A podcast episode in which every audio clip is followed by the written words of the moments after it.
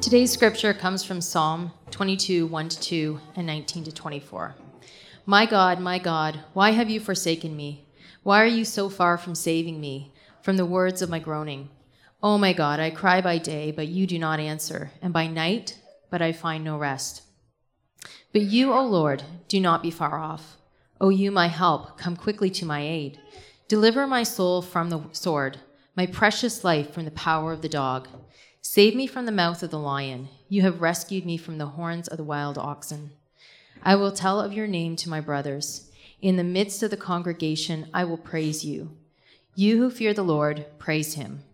All you offspring of Jacob, glorify him, and stand in awe of him, all you offspring of Israel. For he has not despised or abhorred the afflicted or the affliction of the afflicted, and he has not hidden his face from him, but has heard when he cried to him. You may be seated. Gracious God, we thank you that Christ has risen. And by your Spirit, will we now see wondrous things in your word. And by your Spirit, with the kids downstairs, see a glimpse of your beauty this morning. In your name we pray. Amen. Well, good morning. My name is Sam. I'm on the team here. I want to add my welcome to Brett's welcome. It's so good to open up God's Word with you this morning. My God, my God, why have you forsaken me? So opens our psalm for today. The, the book of Psalms is the songbook of the Christian Bible, teaching God's people how to sing and how to pray to God. And so on, on this Easter Sunday, even as we have this magnificent choir to lead us in singing songs of praise about Jesus' death and resurrection, it seems only appropriate, doesn't it? That we spend our time looking at the psalm that Jesus himself cried out as he hung there on the cross. Psalm 22 is a psalm of two halves, and those two halves form our two points for this morning abandonment and rescue abandonment and rescue. So, first, abandonment. And again, to the opening lines of Psalm uh, 22, verse 1 My God, my God, why have you forsaken me? Why are you so far from saving me from the words of my groaning? Oh my God, I cry by day, but you do not answer, and by night, but I find no rest. See, these lines and the rest of the first half of Psalm 22 put into words the suffering of one who is in great, great pain. So severe is their suffering, so deep are the wounds inflicted on them by their enemies, so overwhelming is their sense of loneliness that they feel abandoned by God Himself. It feels like God has forsaken them. Day by day, they cry out to God, but it feels like just crying out into the void, crying out into nothingness, into the darkness, because God doesn't seem to hear or even care to answer. Have you been there before? Have you ever been in a situation where the song of your heart is just a cry of grief and pain? Perhaps you have been there before. Perhaps you will be. Or perhaps you're there right now. So overwhelmed and alone that you feel abandoned by God Himself. Or so overwhelmed at, the state of the world around you that it feels like God has abandoned the world itself. What should we do with our pain? Well, firstly, the Bible assures us that the pain we feel is no illusion. Far from calling us to pretend our pain doesn't exist or somehow find it within ourselves to let to just let go of the pain, the Bible acknowledges our pain.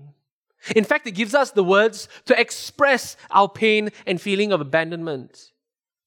Because far from, far from being a religion that denies the reality of human experience, Christianity is a religion that is rooted in the raw reality of human experience.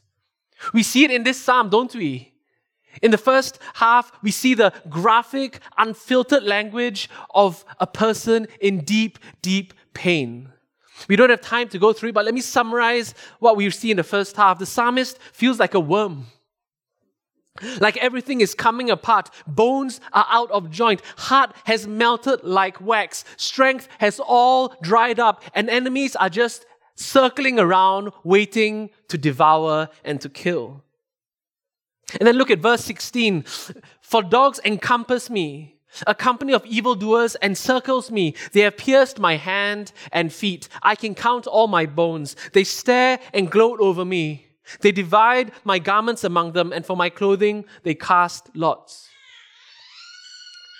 You see, the psalmist is not just putting into words what the psalmist is going through, but putting into words the desperation of all who feel like they're about to die, who are wasting away. They can count all their bones. And they just feel like they're watching helplessly, waiting for their enemies to come in and kill them.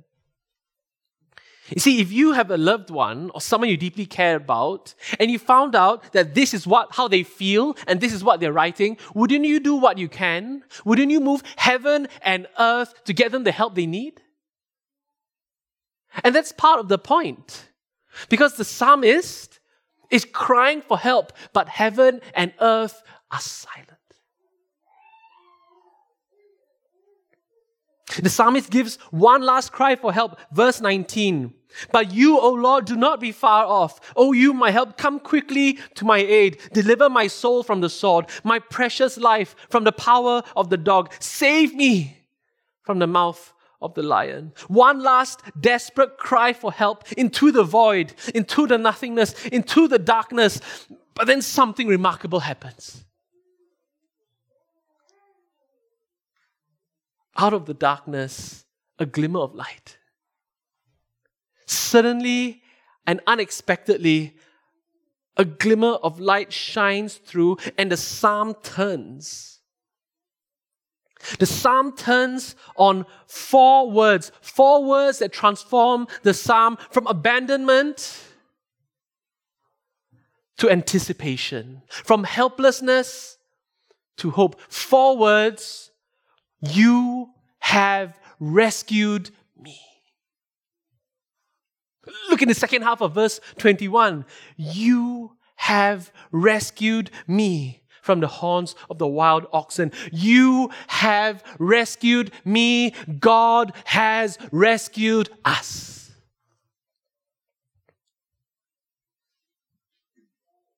See, Christianity is not a, just a religion of the first half, it's a religion of both halves. And that's our second point for today rescue in the midst of abandonment, rescue. What shall we do with our pain? See, God doesn't just acknowledge our pain, He rescues us from our pain. And that makes all the difference, doesn't it? Because when you're in pain, you don't just want a doctor who acknowledges your pain, you want a doctor who cures your pain, who can rescue you from your pain. When you're in a burning building, surrounded by fire, you don't just want someone who acknowledges that the fire is there. No, rescue me, you would say. You want someone who will rescue you from the fire, and that's exactly what God has done. See, Easter is the day when Christians around the world celebrate those four words God has rescued us. He has rescued us from the pain and fire of sin. You see, sin means to fall short of God's perfect standards. And sin is the root cause of all pain and all suffering and all sense of abandonment. When humans sinned, everyone and everything came under the power of sin. And so everyone and everything stopped working as they should. Sin is the root cause of all death and sickness and sense of abandonment. It's the root cause of disasters and people doing unspeakable things to each other. That's why the only way we can truly be rescued from pain and suffering is to destroy the root cause, to destroy the power of sin that causes all pain and suffering. And that's why Jesus had to die. You see, when Jesus was there hanging on the cross, his agony wasn't just from the weight of his body pulling down on him pulling down on his pierced hands and feet, slowly suffocating the life out of him. As excruciating as that was, that wasn't the only cause of his agony. You see, as Jesus hung there on the cross, it wasn't just the weight of his body, it was the weight of the sin of the world on him. causing him separation from a holy God that sinful humanity deserved. That's why when Jesus was there hanging on the cross, he cried out the words, My God, my God, why have you forsaken me? See, Jesus' cry was a cry from the depth of the pain and suffering and abandonment he was going through. But that's not all. See, in choosing to cry out the very words of Psalm 22, Jesus was doing something else. He was inserting himself into the words of Psalm 22 to show that he was fulfilling the words of Psalm 22. The author Matthew, who's one of the four writers we have in the Bible who, who describe, who write for us the story of Jesus' life, death, and resurrection, Matthew goes out of his way to include details in his narrative that to show us that Jesus was fulfilling Psalm 22. We see this throughout chapter 27 of, of Matthew.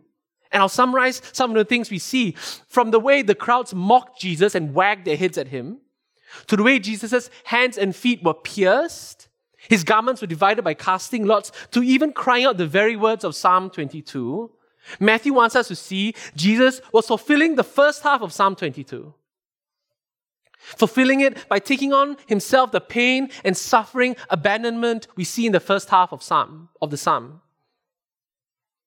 But more than that, Jesus was fulfilling the second, the first half of the psalm so that he could fulfill the second half. Jesus was taking on all the pain and suffering and abandonment caused by sin so that he could rescue us. See, and Jesus could rescue us from sin because he didn't just die for our sins, he rose again from the dead, showing that his victory over sin and death was total and complete. If, if you're new to church and Christianity, I know there are some of you here, welcome. You're probably wondering why do Christians need to celebrate both Good Friday and Easter Sunday? Isn't one day good enough? The answer is this Good Friday isn't complete without Easter Sunday. On Good Friday, we remember that Jesus died for our sins. And on Easter Sunday, we celebrate his victory over sin by rising again from the dead. Jesus died on Good Friday and he rose again on Easter Sunday. You can't have one without the other. See, anyone can claim to have victory over sin and death. Anyone can say that. But only the one who comes back from the dead is truly victorious. As Alison, our director of worship, posted on her social media on Friday, Good Friday is good because Sunday is coming. And praise God, Sunday has come.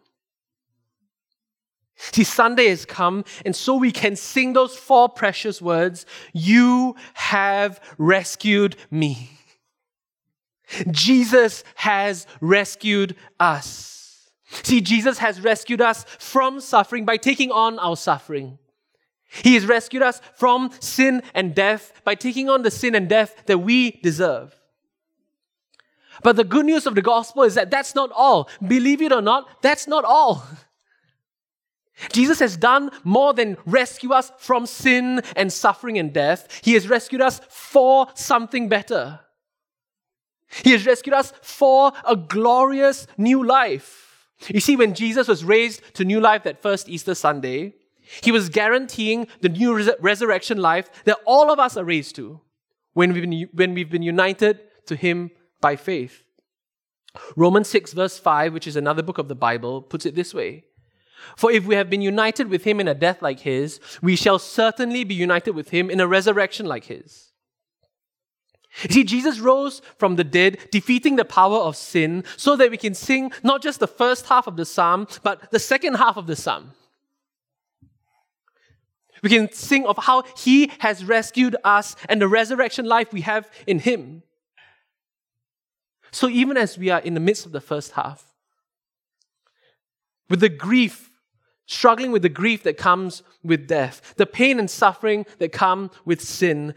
God gives us the words to cry out our pain, but He also gives us a reason to sing the second half.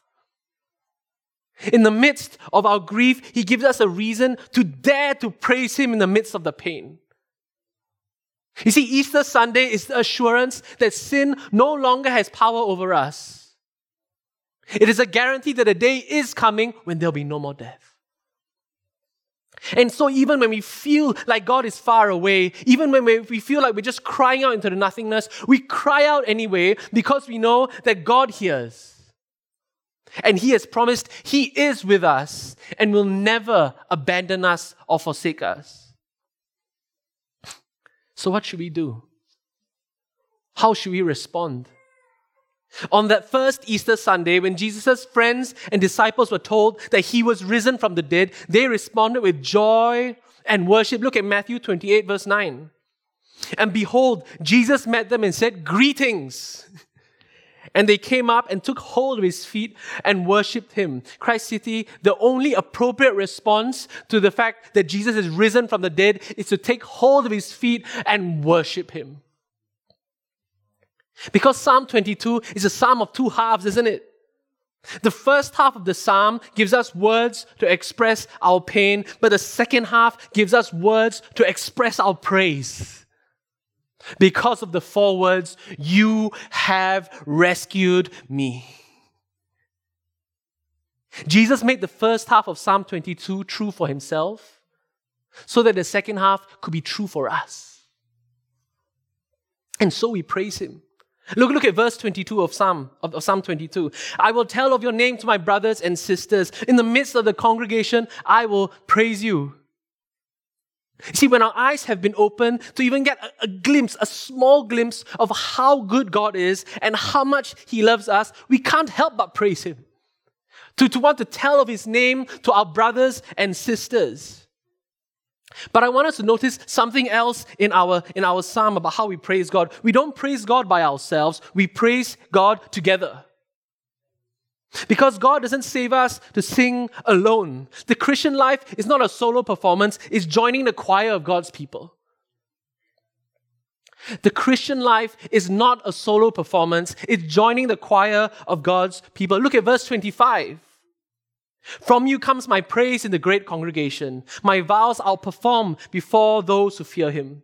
The afflicted shall eat and be satisfied. Those who seek him shall praise the Lord. May your hearts live together forever.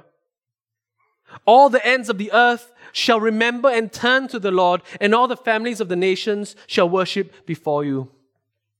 Psalm 22 is talking about the choir of God's people. How more and more people will join the choir of God's people till all the ends of the earth turn and remember and worship Him as King.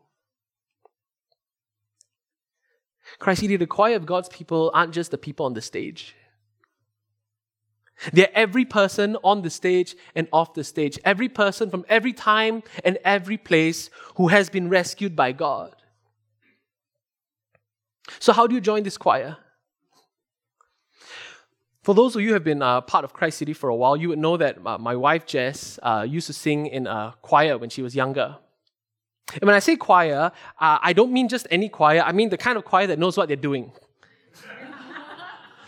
the kind of choir that performs in venues so fancy that I have to wear uncomfortable clothes just to show my support to her, even though I don't know what's going on. That kind of choir. I, on the other hand, don't sing very well. If you sat next to me, you would know. Let me put it this way in the Bay household, um, because the boys have seen, we have two young boys, they've seen Jess um, on stage in, in the band. So they sometimes like to pretend that we're all in a band together. And so they, the boys are in charge of giving to us uh, roles as they deem we are gifted enough for. and so Jess is obviously on vocals. Uh, Ezra is on guitar and, and vocals. Uh, Joe is on drums. And can you guess what they allocated to me?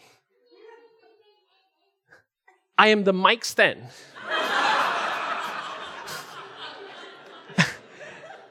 I'm not just a mic stand, I'm a mic stand of a pretend mic. and even then, even then, they have stopped rehearsals to adjust me.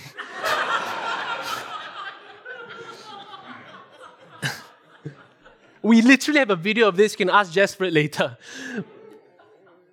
The point is this If you're any, if you're someone like me, do you know? Let me tell you what I think when I watch, when someone like, like me watches a choir like that. I could never join them. Not that I ever want to, but I could never join them because I, I, I would never be good enough. Christ City, the choir of God's people is nothing like that. The choir of God's people is not a choir of the good enough, it's the choir of the rescued. There is no audition, just by invitation. And guess what? Everyone's invited. There's no audition, just invitation. And every single one, every single one of you, you are invited. All you have to do is accept the invitation. And you accept the invitation by putting your faith in God, trusting in Jesus' sacrifice on our behalf, so that we might live a new life with God as our King, free from the power of sin and death. There's no audition. You don't have to be good enough. Everyone's invited, which is why the choir of God's people looks like nothing the world has ever seen. The choir of God's people looks like nothing the world has ever seen because we have nothing else in common. Look around this room. We have nothing else in common other than we have all been rescued by God. I mean, look at me and Brett. I've talked about this before, but let me remind you again. What do Brett, he was the guy who did announcements, what do Brett and I have in common? Let me, let me say this first. No one has ever mistaken us for brothers. We couldn't be more different, could we? He's a white guy from Alberta. I didn't even know where Alberta was. And I'm a Chinese guy from Singapore. He didn't grow up going to church. I grew up going to church from as early as I could remember. He grew up playing hockey, and I like having all my own teeth. And of course, as we all know, and we want some audience participation here, he's tall, and I'm.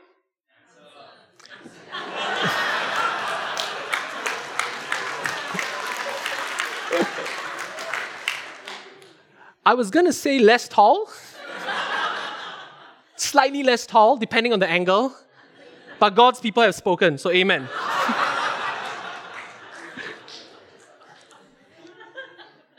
you see, Brett and I couldn't be more different, but yet we are brothers. We are brothers because we have four words in common God has rescued us. We're brothers in the same choir of the rescued, the family of the rescued. And in just a moment, I want to introduce to you more of my brothers and sisters. See, part of joining the choir of God's people is getting baptized. Baptism is telling the world that you have been rescued and that you have joined the choir of the rescued. See, the act of being immersed in the water and coming up again is the picture of dying with Christ and being raised to the new life we have in Him. And so this afternoon, we are baptizing more members of our choir. And they want to share their story of how God has rescued them.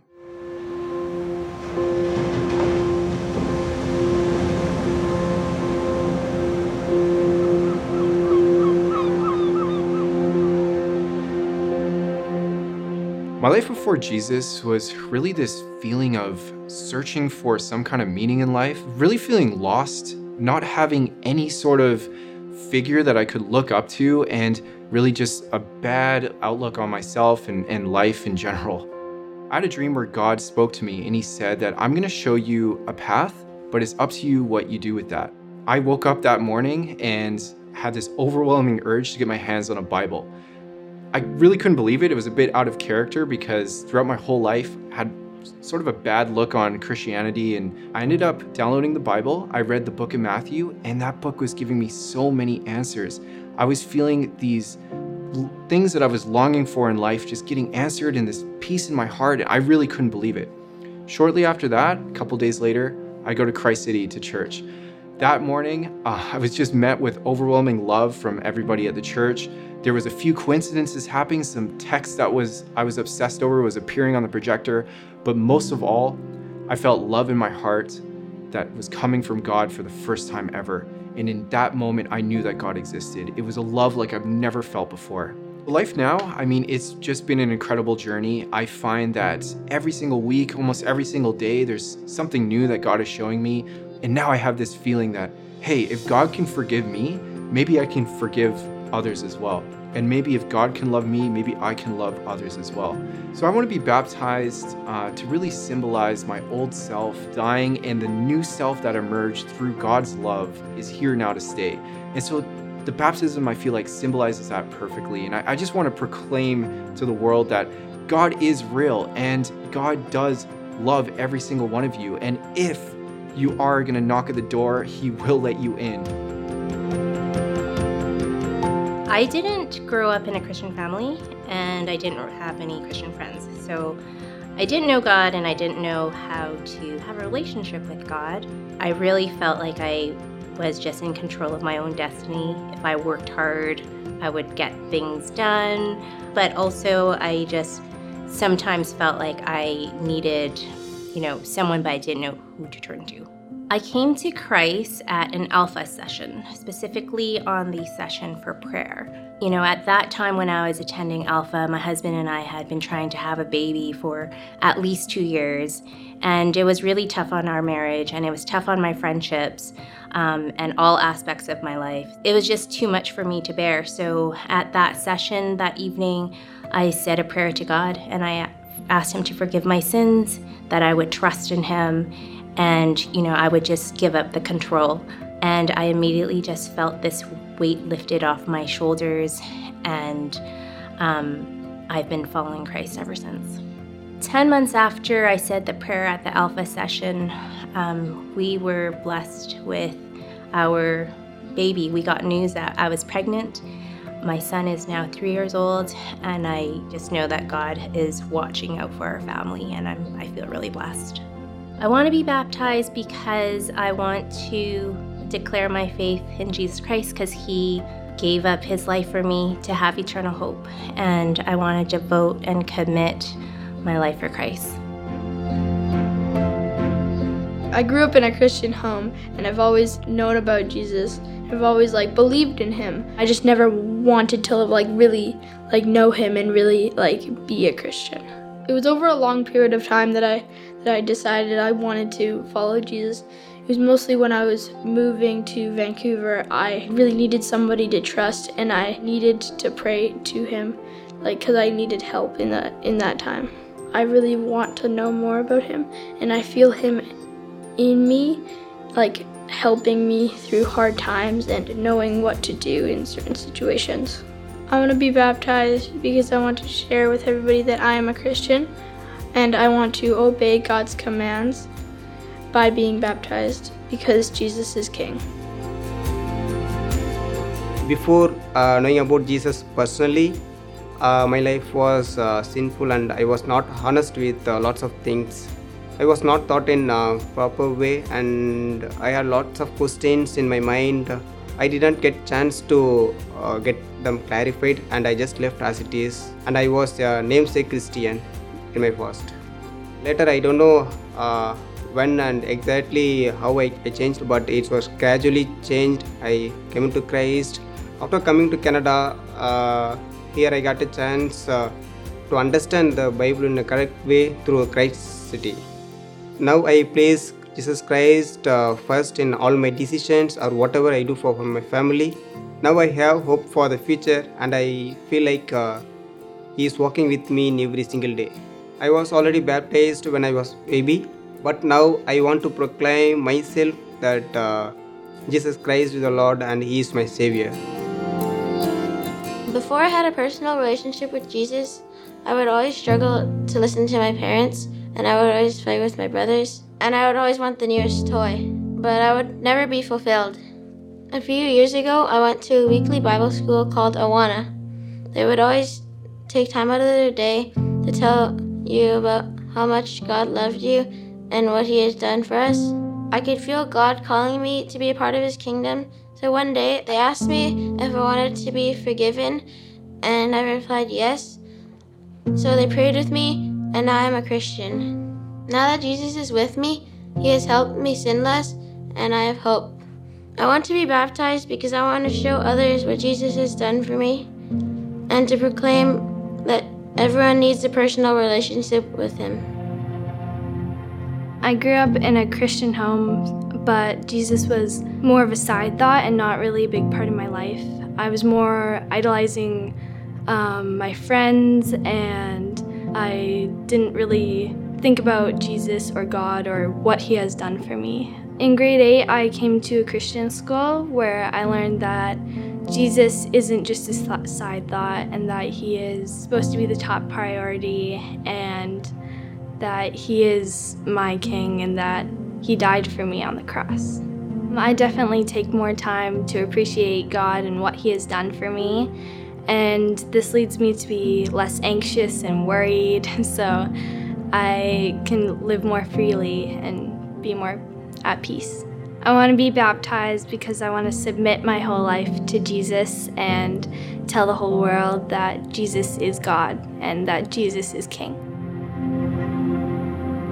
My life back when I was my teenage years, I hung with all sorts of different people, all sorts of different groups. But the one main thing is that I never felt like I fit into any of those groups. I struggled with um, my identity, my purpose. Um, never felt I was good enough. In 2006, I met Janie, and she walked with God ever since she was born. The idea of accepting Christ was floating in my mind for the longest time, but it wasn't until I met her that that idea was right in front of my face. So by God's grace, I was my work put me on an eight-month business trip.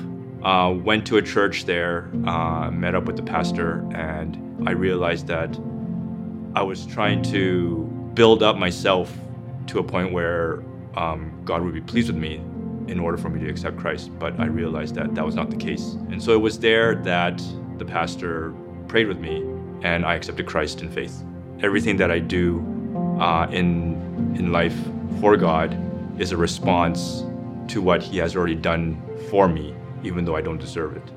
And I think because of that, there's a there's a new joy inside of me that I want to just express. And one of the ways to do that is through baptism.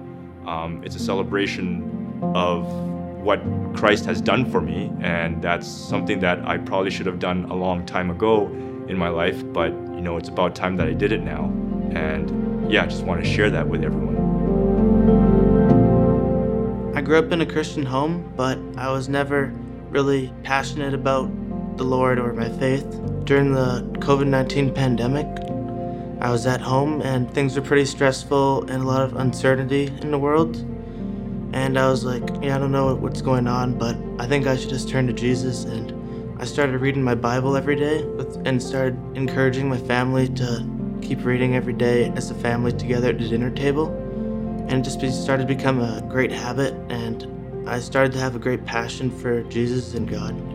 I've just been continually reminded of His presence and what He's done in my life, and I want to keep Him at the center of my life. I want to be baptized because I want to proclaim my faith and put all my trust in the Lord as I take the next step in my life. I didn't grow up in a Christian family. I kind of just seeked happiness and relationships because I felt like I couldn't find happiness on my own and also really like to control how things were. So I like to lose sleep over planning A, B, C. I want to get this done in a certain timeline. And so, yeah, I think I went through that cycle on and over and over and again and just constantly trying to find happiness. It wasn't until I met my husband, uh, boyfriend at the time, asked me to go to church with him. And so we attended uh, Westside together. But at the time, I don't think I was going for the right reasons. I was really just going because he had asked me to go. Um, him and I hit a rough patch in our relationship, and I completely lost control. I was upset, and I made an attempt um, on my life. And I think at that point, I realized I had lost control, and I asked my parents to take me to the hospitals just so I could get the help I needed. So it was when I was checking in, waiting in the hallway. For some reason, I just had the sense that I needed to read the Bible it was really just like God was the only one who could help me. And so after I was discharged, I started going to church with my friend, and I think I think the messages just hit differently at that time. I was really connecting to the sermons more, and I just think over that process, that's how I really came to know Christ. life now coming to Jesus, I still like to control my life, but I've come to realize that God's really the one in control. It's His perfect plan, His timing, His way. And I just have to trust that He's always with me. I can be anxious about anything, but He's still walking side by side with me along the way. I want to be baptized because I want to declare that Jesus is my Lord and Savior. He's the one who saved me through His merits, not my own, and that I'll be walking with Him for the rest of my life. So I grew up in a Christian home with good Christian parents, uh, going to a Christian school and uh, going to church regularly. And Christianity felt like a set of rules and obligations to me. And I decided that I didn't want that as part of my life anymore. So when I was 30, I decided to take a trip around the world to find myself. And uh, what I didn't expect was that I would find God as well. Uh, when I was in Thailand, um, I experienced firsthand uh, from talking to refugees from Burma the suffering that they had to go through. And I think that was the start of a process of realizing that God was bigger than I thought He was, and that God was more than just rules and responsibilities. And that opened my eyes to what a world with Christ should would really look like for me. Since coming back to Christ, I've realized the joy that it is to participate in Christ's body, to be part of His church. Life with Christ now is meaningful, deep, and rich. And I can't imagine now living without Him in my life. And today, I want to get baptized to celebrate um, who God is, uh, what He means to me, and just to honor Him and worship Him for all that He is. I have grown up in a Christian home and they've taught me about Jesus, and so as long as I can remember, I've followed him. Life with Jesus feels fun and exciting and wonderful to learn more about him and find out more ways to love him. My favorite verse is Revelation chapter 19, verse 11 to 13, because it makes me think of how strong and powerful he is and the verse is I looked up and I saw a white horse, and behold, the one on it is called Faithful and True, and in righteousness he judges and makes war. And on his head are many diadems, and he has a name written that no one knows but himself. He is clothed in a robe dipped in blood, and the name by which he is called is the Word of God.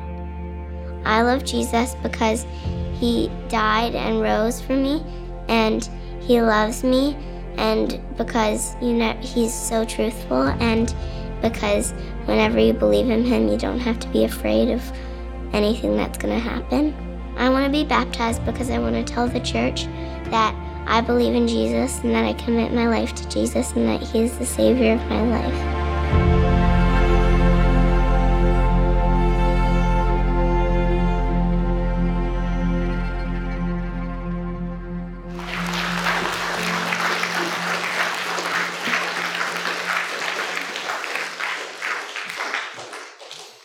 choir of God's people looks like nothing the world has ever seen. It's not by audition, it's by invitation, and everyone is invited. Let's stand together as you respond to God's word.